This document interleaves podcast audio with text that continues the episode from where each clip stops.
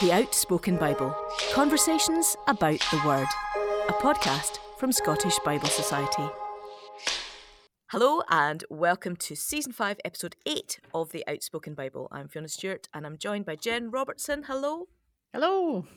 And Neil Glover. Hello. Hello. Jen, you're not at home today? I know I'm in the uh, the office, Bible House, the home HQ. of the home of the Scottish Bible Society. Neil, you are in your usual space. Surrounded by the hills of Aberfeldy. Someone should write a song about that. Yeah, very good. Yeah, that's true. That's true. Now, um, Did you last get time. the reference there? no, I didn't. I, that's why All right, I moved it sorry. on. Ed, Is that Ed, song? Ed Sheeran has just released a song called Hills of Aberfeldy. Oh, really? Yeah. Oh, that's interesting. Yeah. Do you like it? Eh, first time I listened to it, eh, I thought it was a bit. I was wondering where it was going, but I trust it. eh, Foy Vance was also involved in it, um, who lives here. Uh, so I trust Foy. So yeah, I'm going to listen to it a few more times. And was Ed around when was he in Aberfeldy? I'm guessing so. I mean, he record it? occasionally occasionally pops by. Of course he does. I feel your life is full of glitz and glamour in a way that ours is not. Oh no, it's just we have the odd celebrity and then we cling on to them. Yeah. Yeah. Are we allowed to publicise? I mean, he could do with a he could do with a push, couldn't he? Ed Yeah, I mean, it's, he's not doing that well, is he, Ed Sheeran? I mean, if only he would publicise us, that would be the that would be what we'd be really after. Do, do you know what I did do? I this is the one time I've exploited that connection. I had a friend who whose daughter was unwell and really needed to get into the um, disabled or or I don't know what what's the best word the disabled section Accessible. accessible area of a concert, and um, I got a I made use of those connections and uh, to an Ed Sheeran concert, and uh, it was arranged. Was Oh, done. nice. That's lovely. That's the only time I've exploited it. There you go. I, I feel so. I don't know if I'm having deja vu, but I feel I've heard you tell that before. I'm not sure if it's been on here, so it's good that it's. It um, all merges into one. it all merges after a while, exactly. Now, uh, last time we had a flurry, a slew, a plethora of correspondence. I realise, by the way, sometimes I use these words and I don't know what they actually mean in their original context.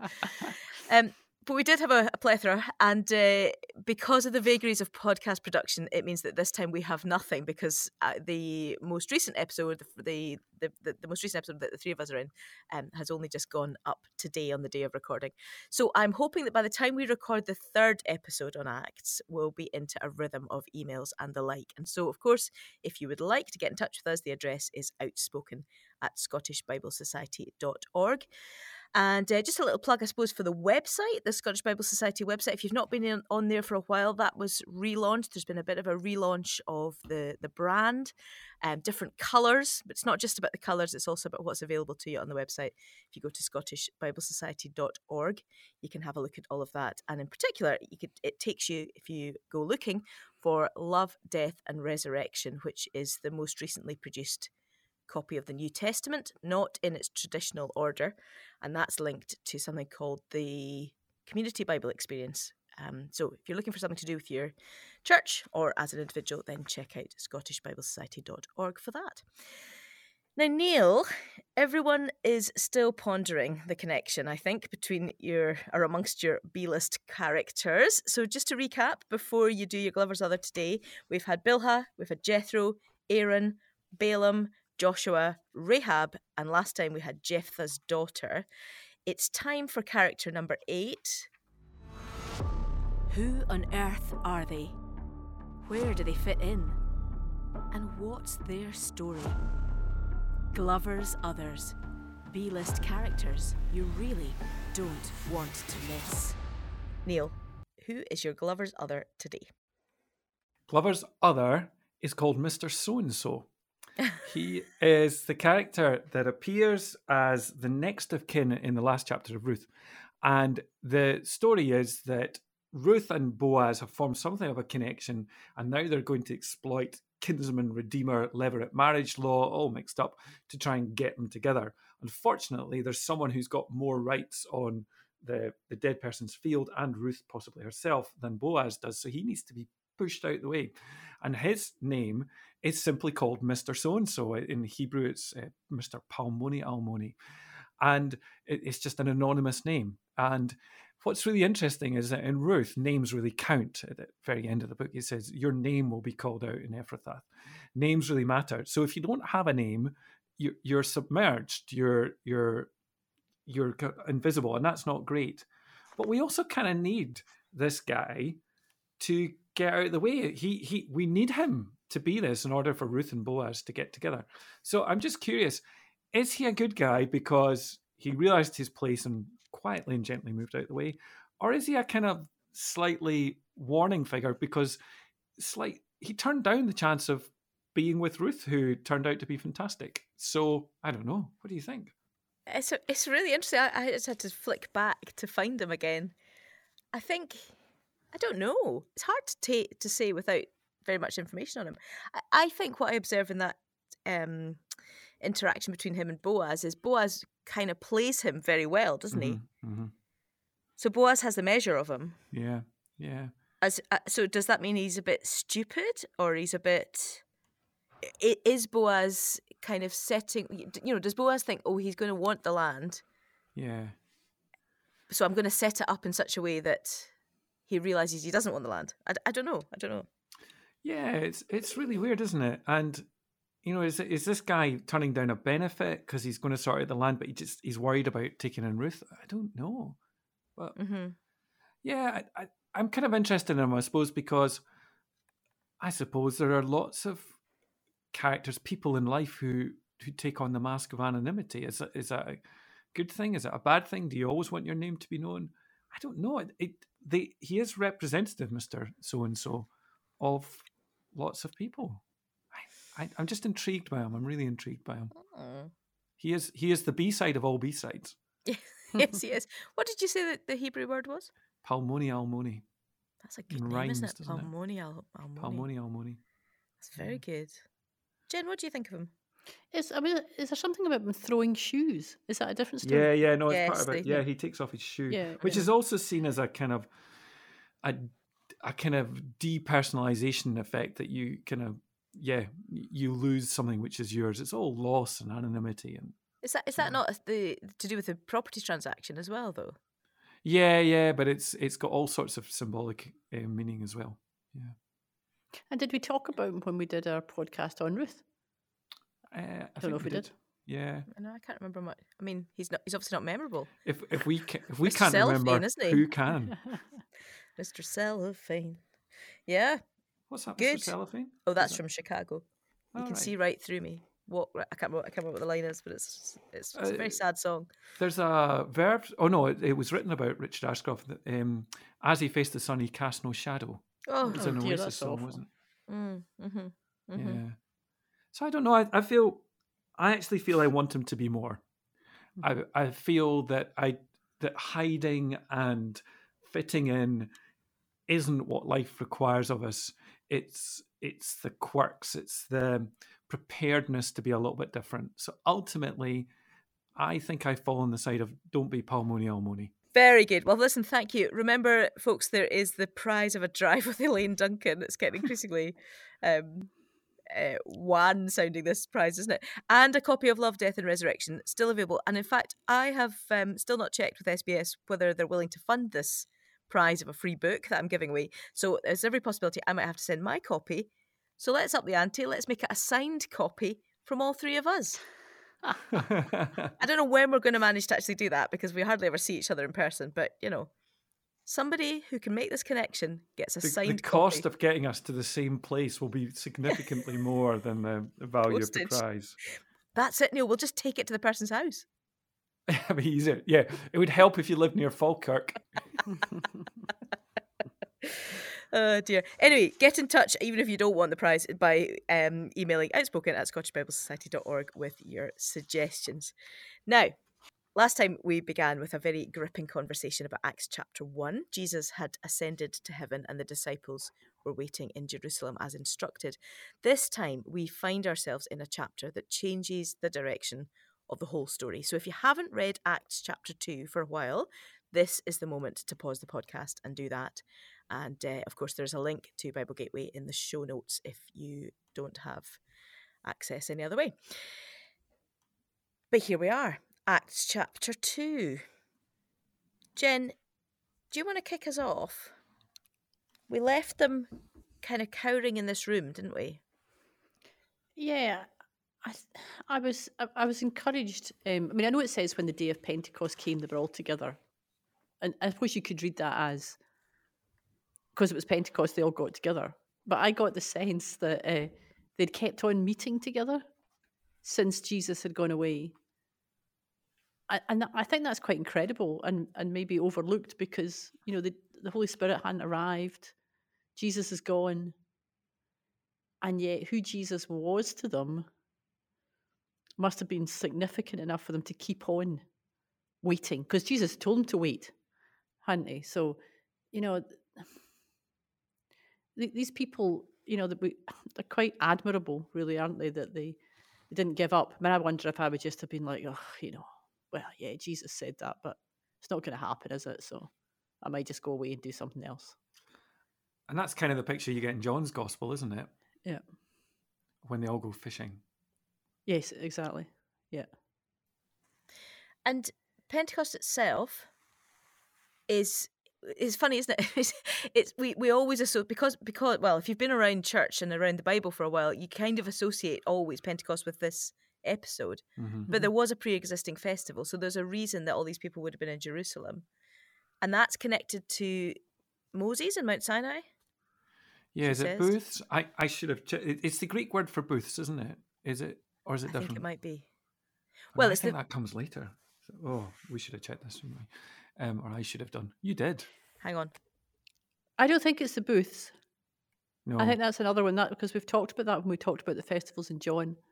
Pentecost is, I, I mean, it is about Moses, but it's also about harvest and gathering in. Yes, yes. five weeks, isn't it? Yes. Five weeks and something. Five weeks from Passover. Yeah. yeah. And and it's to it is to do with the harvest, but it's also associated with Moses going up the mountain and receiving the the law. So there's a reason they're all there. Yeah. And suddenly this extraordinary thing happens. What are we making of what goes on in the in the uh, you know what it might have been like to be there in that moment? I think my problem with this is that so often in church services, well, maybe not maybe just my experience, uh, we try to sort of reenact it. And so when I read it, I think of things like like take I've taken a big fan, you know, like not a fan as in somebody who supports Motherwell, but you know, like a, a spinning fan that makes the air move. Anyway, so you, you try and create wind by putting on a fan, and then children quite often make head headdresses that have got wee flames, wee, wee cardboard flames, wee orange can flames. You can you imagine what it's like if Gordon Roy has taught you to fire breathe? As he has me. Car- Gordon Roy has taught a lot of people to fire breathe. But that's more authentic, isn't it? Yeah. Because when I was reading this in preparation for today, I was thinking, this is it just would have been incredible. Like you're Mm. inside, and suddenly it feels like you're in an incredible storm, and things are blown about, and your hair's blown around, and you know maybe maybe you can't speak because it's a violent wind. It's not like ooh, you know, like a wee Mhm. a wee gust. Mhm. I think it would be quite terrifying. Yeah, and then there's fire floating about. There's fire. Fire. Where did it come from? And Uh huh. Someone, um, one of the Matthias, the new disciple, he's in charge of health and safety. He's like, "What?" well, can you imagine now? It'd be like empty out. You know, Yes. But it's terrifying. It is genuine. It's a mass. Yes. It's a power, isn't it? It's um, Mhm. yeah, and it and what is interesting about the language is it's um, it's a sound like the rush of a violent wind. Um, it um, divided tongues as of fire. That there's something about language can't quite get there. So yeah, it, grasping for something. yeah, it's like fire. It's like a wind. Yeah, there's something. It's it's completely outside the boundaries of what you expect. And uh, it's interesting, isn't it, that we we know about it because it it, it doesn't seem to be happening out in the streets. No, that bit doesn't. seems to it? happen before they go out, doesn't it? Yeah. And and yet we know about it because sometimes I think you know when when maybe when you have a, a significant spiritual encounter, and we might pick up on this later on. y- y- we- You know, we, we we tend to maybe want to keep that to ourselves, and we feel we don't want to make a, you know, end up bragging about it somehow. But we, but Luke makes it very clear that this is what happens. He tries to find the language to explain Mhm. what's yeah, happened. yeah. Maybe It's really important. corporate. It's important, yeah, because? Paul Paul does that in Second Corinthians, where he's had a spiritual experience, and he he descri- it's almost certainly him. He describes it in the third person. hmm But you're right. This this I think it's because it's corporately owned. It's not just them, and it's key to understanding what's going on. I like the fact there's a tongue on each of them, so Yes. it, it, it's a general experience, but also it's very specific, and it also it's the great. In some senses, every single other miracle, maybe we don't have proof of. We we've almost got proof of this miracle because something needed to have happened Uh-huh. to turn that bunch of ragtag disciples into the phenomenon which became the church. And this Mhm. is this is it. hmm And of course, we as readers, but they also were anticipating that something would happen. I find that really interesting. I wonder what they thought was going to happen when the Holy Spirit came. Do you Certainly not think- this. Yeah, I don't think they were. Um, I I know Jesus had told them to expect it, but it's almost like they. It's what we talked about last time. They they don't. I, I was checking this. There doesn't seem to be many prayers where they're saying "Send Holy Spirit." For example, it's it's all about you know we need to replace Judas and all that kind of stuff. It's all I I don't know, but it it feels to me like they've almost said to Jesus, "Yeah, yeah, thanks," you know, but we'll just keep praying. There's Uh-huh. something about that Acts chapter one world which is quite interesting. Uh huh. And, and I mean, and we we've talked about this. when We talked about John because obviously, you, know, there's the, the promise of the advocate and so on. But Mm. um, they they do consistently forget what they've been told, or misinterpret what they've been told, or underestimate what God is going to do. Yeah, Jesus has told them so many times that he's Mhm. going to be crucified and raised, Mhm. and and, they don't they don't clock Yeah. it. Yeah, Yeah. yeah, yeah, So so they have this phenomenal corporate encounter. Mhm. And then they, they it, it then Neil, you used the phrase last week, go, go, go. They're thrust out, aren't they, from the room Yeah. and on into the, into the streets. And because of the the the festival, there are there are all of these um, Jewish believers. So they would be Jewish believers Yes. in yeah. the city. Yeah. Do you think they were thrust out though, Fiona? Oh, I don't know. I just assumed that. I get the feeling that they were because they were transformed internally. hmm They went out. Okay. I, like, I think thrust before, was the wrong word. yeah, maybe, yeah, maybe that thrust feels like they were forced. forced. Whereas no, I, I- yes, I yeah, I suppose get- I just meant that it was a kind of word trying to an explosion out. Is what I was trying to get. because they're at. like everything, everything has changed, hmm and they're talking in these languages, and they they go out. So they're no longer the people hiding in the room trying to make the church happen in their own way. God, God's in them, so that hmm they're out there.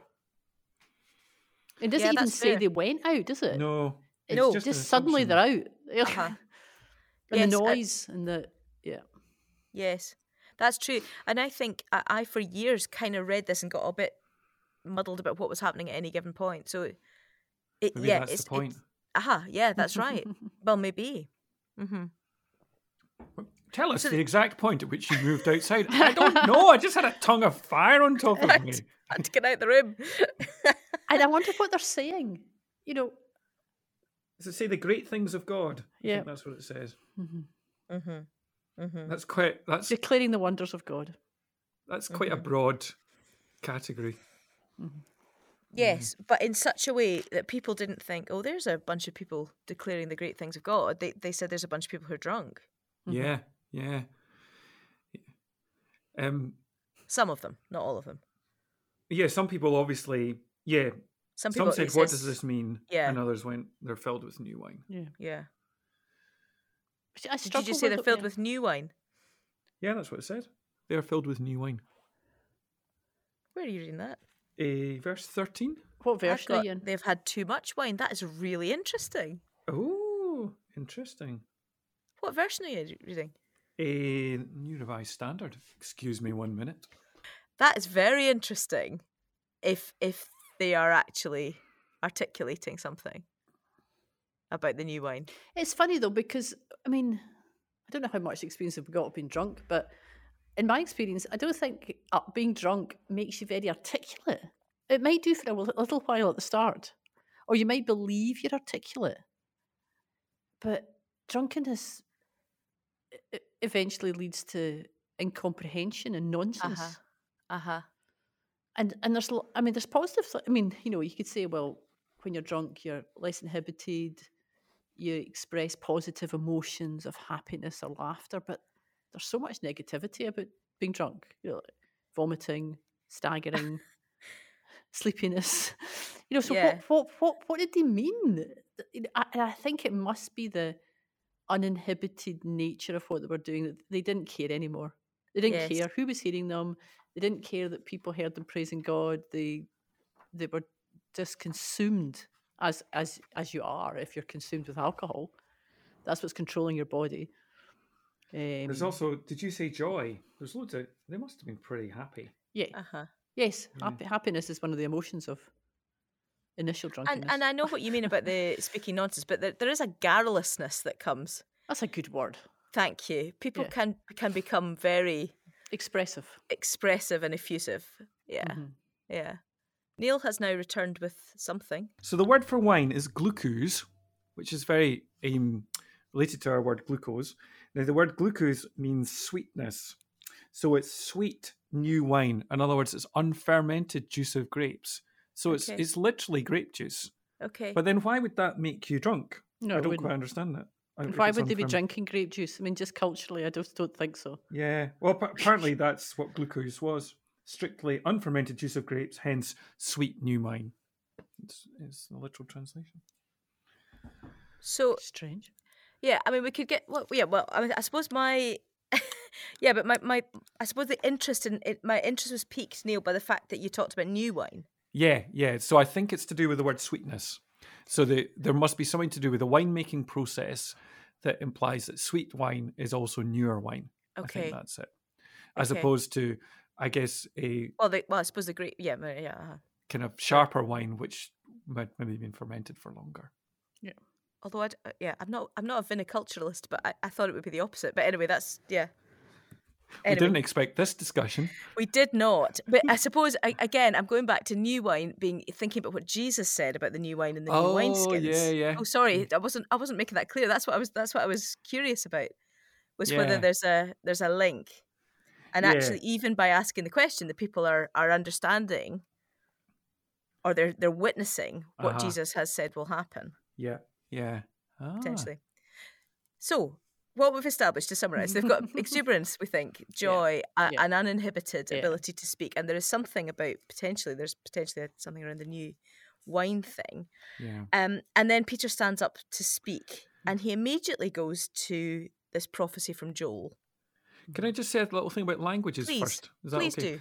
Um, Oh yes, sorry, we, had to, we skimmed over that. Sorry. Yeah, no, I think there's a whole power to this language thing.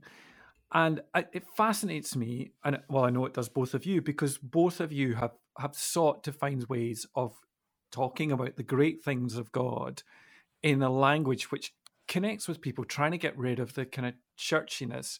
Um, you know, Jen, the, the resources you've been involved in, uh, Bubblegum and Fluff or Easter Code, it's all about trying to find a, a contemporary language so that your average primary school young person can, I think, connect with the Mhm. story of Christmas or, or Easter. And Fiona, all the work that you've done with with drama is about trying to find a language, is it not, which which which allows us to connect in a way that sometimes churchiness doesn't. And I, there's such a power to that. I think for for me, the the story that in my life which most brought this home was when I was in India. I had heard of a guy called Conrad Rundle, who had promised to help. He'd had his stuff stolen, so the police had said, um, "We need you as a witness in the case. We've caught the person who did it. Can you stay in the, the country whilst the court case comes up?" And Conrad said, "Yes, but my visa's about to run out." And the police said, "It's fine. Just stay. We'll sort it out." So he stays, appears in the court case. He then goes to the airport to leave the country, and the people say, Your visa's run out. So they arrested him. He's going, I was helping with a court case. We don't care. You're going to prison. So this poor chap, who was in his 70s, was in prison. Uh, he lived in the part of India I was in for a while. Um, and uh, I, I went to see him, and it was really, really tough. And whilst I was there, in the next bit along, in this horrible place, I mean, it was a really horrible prison. Um, there was a French guy who had been arrested for taking brown sugar, which I think was was it heroin? I'm not quite sure. Um, and he was looking at a ten year sentence. His family were with him. they'd only been allowed the same amount of time as I had, which was only about two or three minutes. And a, the the guard suddenly appeared and said, "You've got to leave." And the family in French or in broken English are saying to this guard, "We have only we are not going to see our son for another six months." Mm-hmm. And the couple of Americans who were with me said, "Neil, can you do something?" Because I, I had been there a while, and I was really scared because I found the the whole atmosphere so intimidating. Yeah. And um, but I said to the guards, um, Abarca Pratana Pertavisheshamund Inia Samiamun Arnhem, which means uh, they've got important things to say. Could you give them some more time, please, in the language Malayalam? And immediately the guard changed. And it, it was all about the language. And he, in the language, he he said, someone's suddenly speaking to him his own language. It becomes more human. And he said, yes, you take take take more time. That's absolutely fine and and for me it was a moment which always spoke to me about the power of language when it's his own language it, it cuts through and it's so important um, i was hearing recently about juliana of norwich first person woman ever to write in english and she did it as a mystic because she wanted people to hear about god in their own language Mm-hmm. I'm always suspicious of people who say, "Oh, I prefer the Bible in the King James version," because it it pushes the Bible away. Mm-hmm. Whereas I think the, the, the Word of God has to come to us in an immediacy of the of the tongue that we first learned. And and there is a there's a discussion around this, isn't there? That that most people there would have probably understood a bit of Greek. Yeah, yeah, that's because right. if they were able to travel yeah. through, mm-hmm. or they would have understood a bit of Latin, you know, there'd have been quite yeah, a lot of common language yeah. that would have been understood. And yet it's interesting, isn't it? Because it's not that when they spoke, suddenly everybody was able to understand Greek. Yeah, yeah. It was when they yeah. spoke, everybody heard it in their in their mother tongue, isn't it? In their yeah. in their it's, heart language, I suppose. Yeah, the heart language is so important to Bible societies around the world. You know, I don't know people listening what, what experience of Bible translation is, but that that's what so many Bible societies are aiming to do is for people to have the Bible in their heart language, the language that they speak in, that they live their lives through. I hadn't thought about that for this passage, Neil, until you told that story. Mm. I was more interested in, you know, are they are the disciples all speaking some kind of heavenly language and then everybody hears it in their language, or or has each disciple got a different language that they're speaking? But maybe that isn't really the point. the point is that they're hearing it. They're hearing the wonders of God in their heart language. Yeah. And is it an anti-Babel? Yes, yeah. I think I think there's an element of that going on where Babel is about the attempt at Eh, all having the same language, so there's a kind of crushing of diversity. Whereas this is almost an endorsement of, of diversity, but suddenly the the diversity of language becomes a, a sense of possibility rather than dispersal. There's a uni, there's a unity within the diversity that also happens. So yeah, it's it, it's really interesting, isn't it? It undoes the curse of Babel, and it's God's yeah. gift of different yeah. languages. And when we were in Bolivia, we went with the Bible Society there to visit schools where the Bible Society were bringing children's Bibles to the schools in the indigenous language of the area of Bolivia, because Bolivia is a is dominated by Spanish, and Spanish would historically have been seen as the sort of the language of the wealthy, the language of the influential.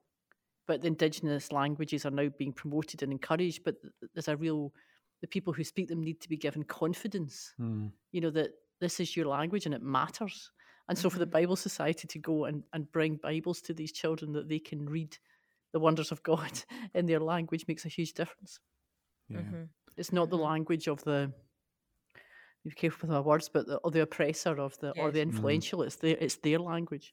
Yes, yes. It's it's also why I always will want to defend translations of the Bible that really go far with that. So things like the Message translation, which sometimes people look down on because it's it's quotes a paraphrase.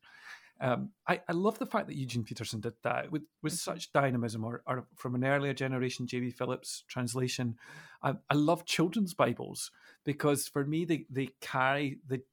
Yes, I know that the word order and the exact parallels are not always there, but the, the dynamism, it, mm-hmm. it's mm-hmm. this moment. And, you know, if you if you if you're desperate about word order and, and completely accuracy, then just have a look at Peter's translation of Psalm 16 later on, you know that it's not word for word perfect, but the Mhm. sense is there and the power of it is Mhm. there. Yeah, yeah. Yeah, and the new international readers version, um, which Dear Theo and Joseph and the Triumph of Grace, our publications are, it's that translation. I was speaking to someone um, the other day who said that he's, I mean, he's an educated adult male. You know, it's, it's a very, a very influential job in the NHS, but he finds reading not the easiest thing to do, and he finds the new international readers version um, so much more accessible. But he says sometimes in his church people um, criticize him for reading that. But that, that that's that for him is is a bit like the heart language. Mm. And for me, the NIRV it was it was created with a group of eight year olds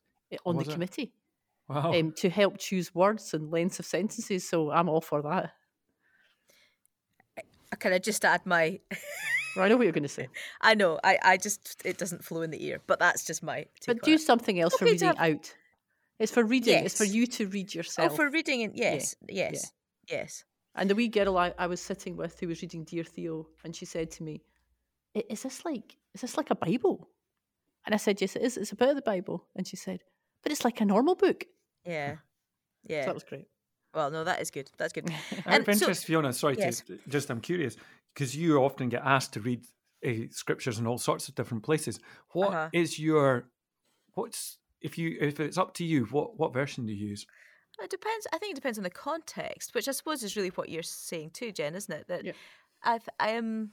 I would go NIV. I, I just I just like NIV. I like NIV UK, Mhm. Yeah. which is I think for for you know eye reading. what do we call that? For silent reading. Um, that that helps me as a British person, It's also got Um, inclusive language. and it's The more new inclusive version. in its language. Yeah, Mhm. yeah. But I mean, I'm pretty easygoing. But I, I do find the NIRV. It's just it's because this it's because the sentences are so short, Yep. which I, I understand the rationale behind that. I think it just doesn't necessarily flow in the ear. Yeah, I've always quite liked. The I mean, quite often English though, Neil. I mean, it's the it's the old business of the modern world that we live in. Quite often, if it, if you're being asked to read something for broadcast purposes, you need to go with the translation that the the the person has the right okay. to use. Yeah. That would only be if you were reading a huge chunk, though. Good. Okay, so so the people are hearing in their own languages, and actually, I, I've just been thinking about this as we've been speaking. What they're hearing is the, the proclamation of the greatness of God, isn't it? Mhm. It's it, so we've not yet moved into Peter actually addressing the crowd. Let's move to that now. So he he goes into he starts by saying, right, let's just set the context. They're not drunk. Here's what's happening, um, and then he he immediately goes to this prophecy from from Joel. Why? Well, partly because it, it uses the word spirit, Yeah. wind, uh, in in Hebrew. So it's the day of the wind, and it's it's a day. It's also just a fantastic prophecy, isn't it? It's so inclusive. It's young men, old women, um, slaves, and free, and and picks up this whole idea of of the universality. No one's going to be left out here. And then it moves into that much darker tone, doesn't it, about the sun Uh-huh. and the moon and the stars. And I think what's helped me read these sorts of passages recently is somebody drawing attention to the fact that very often um, prophets talked about changes in heavenly bodies to talk about massive changes that were happening on earth. So if a Mhm. ruler was changed, that people would talk about the stars falling or something like that. There was this idea that the great power structures of earth had their heavenly representatives. So I I see this as a picture of the great power structures of earth, the great divisions, the great way that we look at the world and say, well, that's just the way it is and you can't change it. All of that's being changed. Mm-hmm. Mm-hmm. And and it feels experiential. It feels like he's Mm. describing something here of what they have just experienced Yeah, yeah, before they've come out, isn't it? yeah, yeah. Yeah, if it just said, you know, if you missed out, the sun shall be turned to darkness and the moon to blood before the coming of the Lord's great and glorious day. um, I, I don't know, it just gives it a kind of, oof, and it, it takes away any sense that this is anodyne or Mm-hmm. easy or comfortable. Mm-hmm. Mm-hmm. And and also at the end of it, in verse so verse twenty one, as we have it in Acts two, we've got this call for a personal response, haven't we? Yeah, yeah. Immediately, saved. he's saying that. And that's going to happen in just a Uh-huh. little while. In that place, there's going to be people who are changed, thousands of them. Yeah. Yes. No, I've recently lit on the word saved as one of the most important words that the church has to claim. Uh, I th- I think too often Jesus saves has been seen as a kind Mm. of um, slogan, uh, an easy catchphrase. I remember when I first became a Christian, uh, I was working in Safeway in Comely Bank, as it was in Edinburgh, and uh, the, the woman in the delicatessen came up to me and said, "Oh, I didn't know you'd been saved," and then walked off again. I thought, "Oh, what a horrible word to use," but but I think it's come to mean more and more to me because to be saved is to say that Jesus does the thing I am desperate to be done. I, Mhm. I need it's a it's a word about being rescued. It, it's all encompassing. It means liberation of captivity. It means escape from prison. It means my sins are forgiven. It means I'm healed. It means death is done away with. It's such just to say Jesus saved. Immediately ask the question: saved from what? And Hmm. then you get this whole thing range of possibilities and metaphors. So Mhm. I, I love it as a a word. Um, um, and and I love that that's the the ending of Joel here. You're going to be saved. Saved from what? Well, let's talk about this. Everything you want to be saved from. It's a way in, isn't it, for him Yeah. to then go on? And and he, and Jen, before we came, um, I was going to say came on here before we, we started recording. You wanted to talk about the fact that he, he talks a lot about David in this next section, doesn't he? yeah, I hadn't noticed that at all before. Um, Mm. That's his focus, and that's, that's it's partly that the people listening are all Jewish people at a Jewish festival, and so they know about David, and he he so he speaks to them again, just like we've talked about language. He speaks to them about stuff that they they're going to connect with you with, but David is the connection right Mhm. down to Jesus, and are they are they all uh, culturally is that him connecting with where they, they are as well that they're looking they're, they've been looking and waiting for this for david to return they've actually missed him unfortunately but they haven't missed him because he's still there It's such an interesting take, isn't it? That there's this psalm, which um, could just be interpreted in a kind of scaled down, symbolic way. You know, my my soul will not ta- taste death. Your holy one will not experience corruption. In the in the Hebrew, I think it's closer to faithful one, but. Um, and Peter goes, Ha, he can't have been talking about himself, can he? Because David's tomb is here. We know that he's died. And and therefore he must be talking about someone else. Mm. Let me tell you who he's talking about. And and it, I don't know. I, I just find it such an interesting interpretation of scripture. It's not it's not obvious interpretation, I don't think. Yes.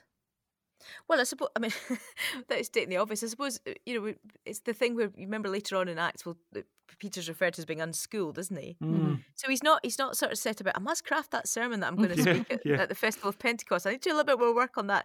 Do you know there is that there there is this spontaneity of it, which Mm. I'm, uh, it's not to say that it's all coming from a spontaneous place, is it? Because it is coming from his knowledge of Jesus. It's coming from the the Yeah. infilling of the Spirit. But it, it sort of feels as though he's it's it's all just coming together for Peter, even as he's even as he's saying it. Yeah, yeah. although you know that he I mean, they only three years with Jesus, but we don't have all the records of No, all the things they talked about. Uh huh. And although it is spontaneous and spirit filled, this is an outpouring of a life's part of his life spent with Uh-huh. Jesus, isn't it? Uh-huh. Jesus, you wonder, did Jesus, Jesus say these very word, these similar words to him? Uh huh.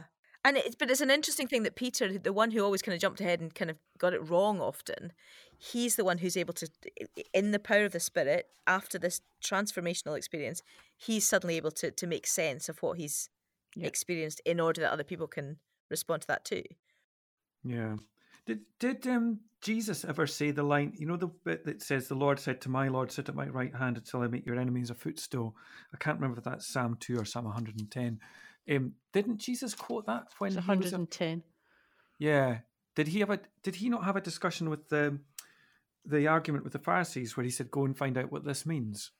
So Jesus had referred to that, I think. It, se- I- it I- feels familiar. It does feel familiar, but I'm yes, you, I'm we're bowing to your I, well, I, my question, I'm I'm trying to greater question. trying to see Looking up another book. uh, the Bible. Oh, the Bible. That's good. but he doesn't. He, he he goes he goes to to these particular psalms, and he doesn't. I I was kind of struck by the fact that Pentecost does have a, a resonance with harvest, and it does have a resonance with with Moses, but he doesn't go to Moses and the law Yeah. and Sinai. He he he takes it to the expectation of the king and the and the line of the king, and he also takes it um, to to the place of resurrection as well, doesn't he? Within Yeah. that son, it's that. Yeah. Yeah, so Jesus, in arguing with the Pharisees in Matthew 22, says, eh, What do you think of the Messiah? Whose son is he? They said to him, The son of David. He said to them, How is it then that David, by the Spirit, interesting connection with the Spirit, Mm-hmm. calls him Lord, saying, The Lord said to my Lord, Sit at my right hand until I put your enemies under your feet? If David thus calls him Lord, how can he be his son? No one was able to give him an answer. But what's interesting is Peter has clocked that, thought about this, and now this sermon here is almost the answer to that question. Yeah. And particularly, I think in verse 36, because he Mhm. says in, in my NIV version, Therefore, let all Israel be assured of this God has made this Jesus, whom you crucified, so he doesn't pull his punches with Yeah. that, Mhm. both Lord and Messiah. So he, he, he calls him by both of these Yeah. titles. And he gets it so right, doesn't he? Mhm. Because the response is they were cut to the heart and said, What shall we do? And there, and there is then something they can do. So the, the idea of the repentance of turning around and being baptized. Yeah, he doesn't turn around and say, Too late. You should have Uh-huh. thought of that Aha, a while Uh-huh. back, aha. which is a, wonderful, I mean, that's the gospel, isn't it? The gospel is never saying, Too late. You had your Mhm. chance. Yeah. Yes, because that's right. And repent and be baptized. It's that idea, isn't it, of the, the turning away, but also the, the fresh start. Yeah. There, there's a there's a putting behind, but there's a going forward. And I like the idea that some of that crowd who, who shouted, Crucify him, Hmm. Mm-hmm. uh, a few weeks later found themselves at the feet of Peter going, I'm sorry. It was me. It's incredible, isn't it? Yeah. So and it's, and remarkable that Mm. that the the fruit of that, yeah, is the three thousand Yeah. about three thousand added. What I I can't even picture what that might be like to suddenly have a congregation of three thousand people when you've been twelve plus in a room. Yeah, yeah. It's a step up. You would need some immediate right. Okay, how are we going to do this? Well, that's what happens you in can't all- chapter you know- six, doesn't it? Because it all kind of breaks down. Yeah. Mm. And there must have been a sort of, you know, let's like, you're passing to one to passing to another kind of household household stuff going on. The roll keeper. Yes. Road roll keepers. Church, round. you'd, you'd have been sending him for a new subscription in ChurchSuite. Sorry, I hope that's not too irreverent. That's- Yeah. yeah. But they- Um, are right in there, though, aren't they? The new family. Yeah. They're right yeah. into the teaching and the breaking of bread and prayer. Yeah, they're right at the heart of things immediately, Yeah. aren't they? They're not like wait, wait three years and then you'll you'll get a job Yep. to do. Uh-huh. And and it is corporate living, isn't it? So it's they're in and out of each other's houses and they're eating together and they're so it's it's not sort of well well if you come back here in a week's time, we'll we'll wait for the spirit to come again. You know, so it's it's this is a whole life, a whole life, whole age thing, isn't it? Yeah, and it's not the case that this was often one of the the problems that people had with mass evangelism was that you had this phenomenal stadium experience, and then the next week you were in a, a musty church hall in Partick. It's it's uh, Very specific. Sorry to choose Partick, um, but uh, yeah, it was. Th- this is now we're doing it here. We're, Yeah. This is it here. Yeah. Yeah. Which, yeah, and it's the transformation thing, isn't it? That the, the, the- again, come back to that repentance idea, isn't it? There's no sense of of going back or of gradually being changed. There is a change happens, and then and then you move forward from that, isn't there? Culturally, I mean, must have been the built environment and the the weather environment must have helped as well, though. I remember Uh-huh. talking to a friend from Australia about church church getting together in Australia, and she said, I mean, it was just sunny all the time. So after church, people would just go to people's deckings and gardens and hang out. You didn't have to all fit in the house. Hmm. And that sounds really, really simplistic, but it, it's a huge for us in the in Scotland.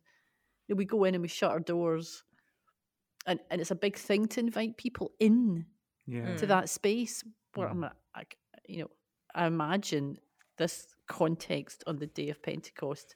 There was much more milling around and open courtyards and not as many doors, and so actually just being together like this Mm-hmm. could have happened more easily. I suppose the challenge for us is how do we, when we don't live in that kind of culture, make that being together possible? Yeah. As in, where where are our public spaces? Yeah, and, and pride is it, it, because it becomes such an effort sometimes. Yeah, I was very conscious of organise that in. India. The the the front room of the house faced right on to where you were. It was deliberately designed to have lots of people in it, and there were always loads of folding chairs in the back to to have people come in. And, and you're right, we're not set up for that. I think we got more so during COVID. Oh, lot of doing it people outside. meeting in their gardens and Yeah, yeah, yeah. find you know we can when we set our minds to want to meet, we Mm. can do it. Yeah. That's not to dismiss the the the, the hurdles because there are hurdles, aren't there? hmm yeah, yeah. Yeah. Um, Neil, eh, did you want to say something about the, how we idealise the early church? Yeah, that I was very conscious a number of years ago reading a lot of books which kept saying we need to get back to the early church, and they were they were quite they're often quite anti-institutional, and um, there were there were people with scarf. One of the main persons had a very big scarf, and and lots of diagrams. I thought you were going to say people with scars, as in as in yeah. you know they were scarred, emotionally scarred. Um, Scarves. and it was this attempt to to create the the, the first church, and it, there was a kind of idealism that we'll all just get together and do stuff. And I suppose, well, firstly, I actually tried that as well. A few friends of mine lived in community and a, a common bank account. Um, it's very hard to sustain. yeah. And a, what always struck me was that the Jerusalem church, which is great, but was gone within a generation because it never fully grasped, I think. I mean, there were other things. I mean, the the, the conquest of the you know, political events had a massive part in that, but they never, yeah, persecution, the the Romans coming, but they never fully grasped what it was to have a, a gospel which belonged to the Gentiles as well. We note that in Pentecost, these are still devout Jews. They might have been belonged in other countries, but they're still devout Jews. And as you read Acts, and particularly towards the end, there, there always seems a slight reluctance for the Gentiles to come in. There seems to be moments where the Jerusalem church gets it, and then they kind of slide back to this kind of more divided idea.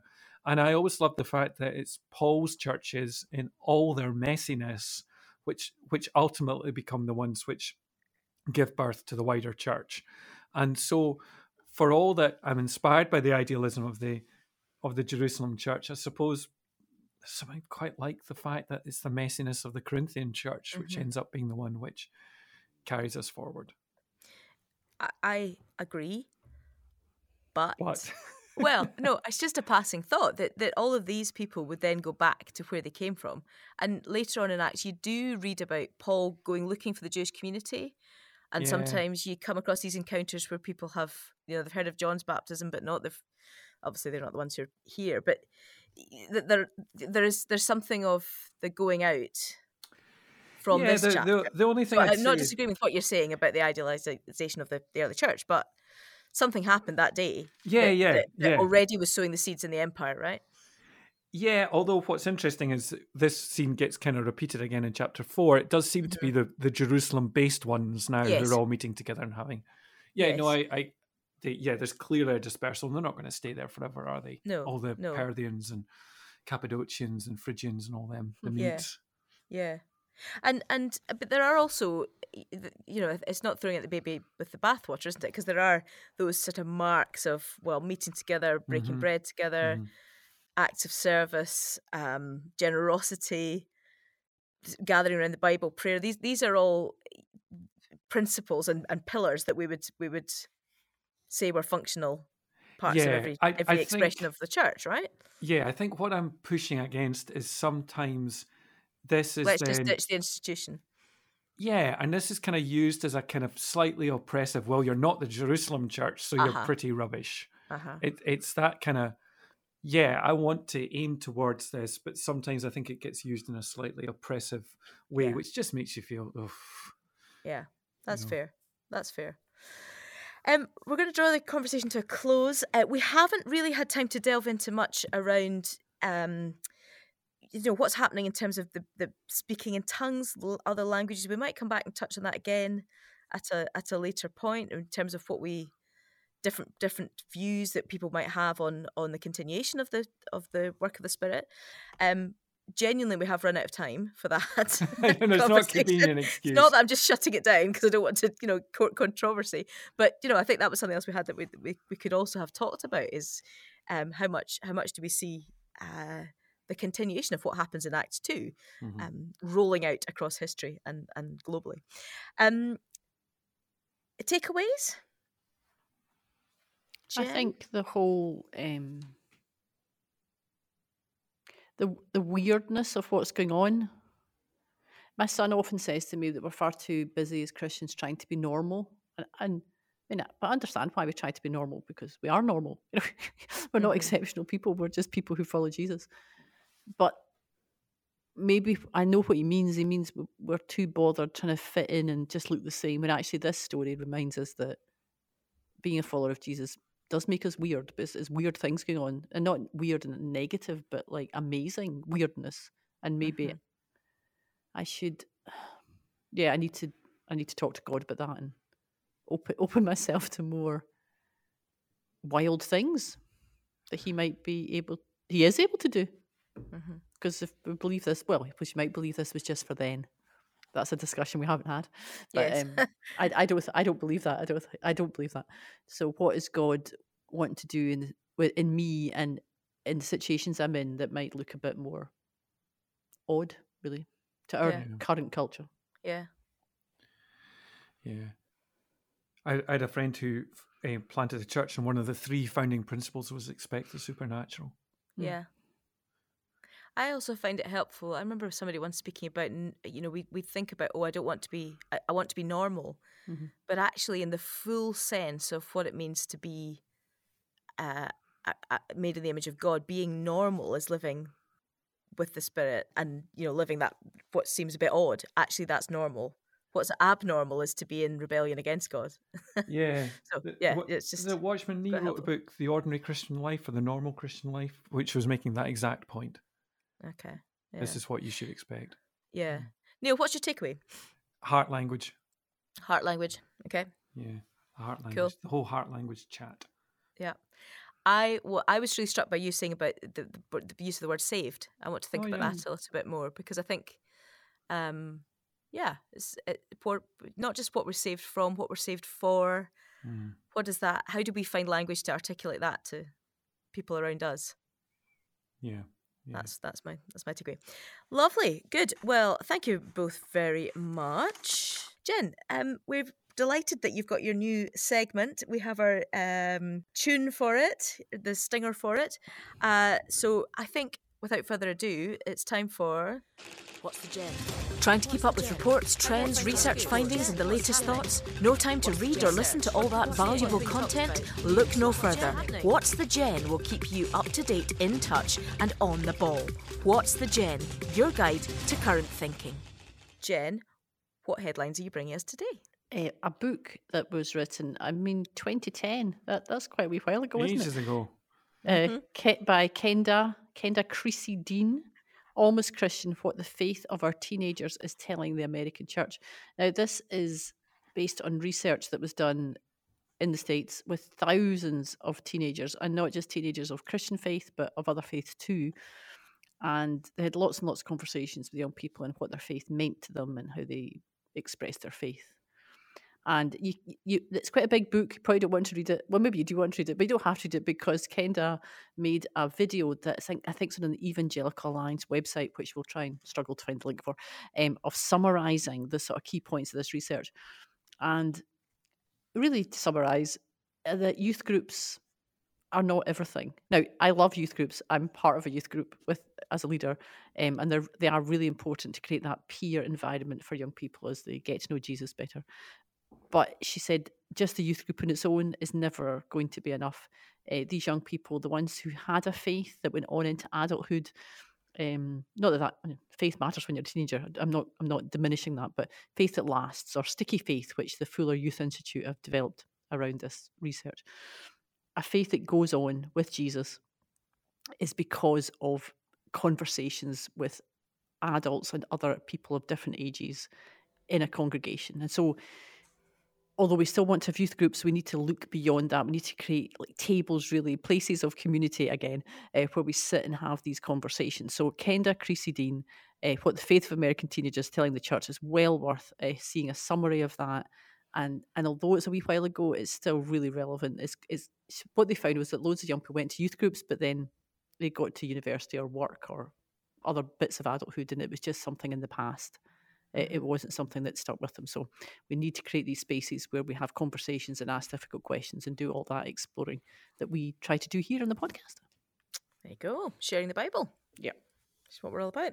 Brilliant. That's fantastic. Well, thank you both very much for joining us. Next time, we will be discussing, listen up, you two, Acts chapter 3, verse 1 through to Acts chapter 4, verse 31. So it's not just the next chapter. That's quite long. Acts 3 1 through to 431. Well, I, basically, it went with the divisions that John Stott uses in his commentary. All right. So it's not my it's not my idea. but I felt that was a trustworthy trustworthy breakdown. uh, so yeah, we'll put a link to that in the show notes. In the meantime, thank you very much for listening and uh, join us next time. The Outspoken Bible is a podcast from Scottish Bible Society. To find ways you can share the Bible, go to scottishbiblesociety.org.